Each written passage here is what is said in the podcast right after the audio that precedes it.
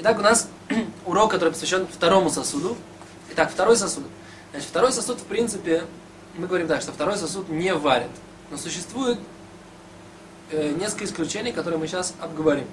Когда все-таки второй сосуд, э, в него все равно нельзя погружать вещь, э, какой-то предмет, несмотря на, что, на то, что в принципе второй сосуд не варит, мы говорим, что это нельзя.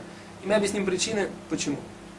Значит, у нас второй сосуд, второй сосуд это, это был первый сосуд, и он стоял, стоял на огне, мы взяли, перелили э, в него, э, перелили его во второй сосуд, у нас получился второй сосуд, который на огне не стоял, у него холодные стенки. То есть струя, которая, пока струя шла, это был, была струя из первого сосуда, она варила э, скорлупу, на толщину скорлупы.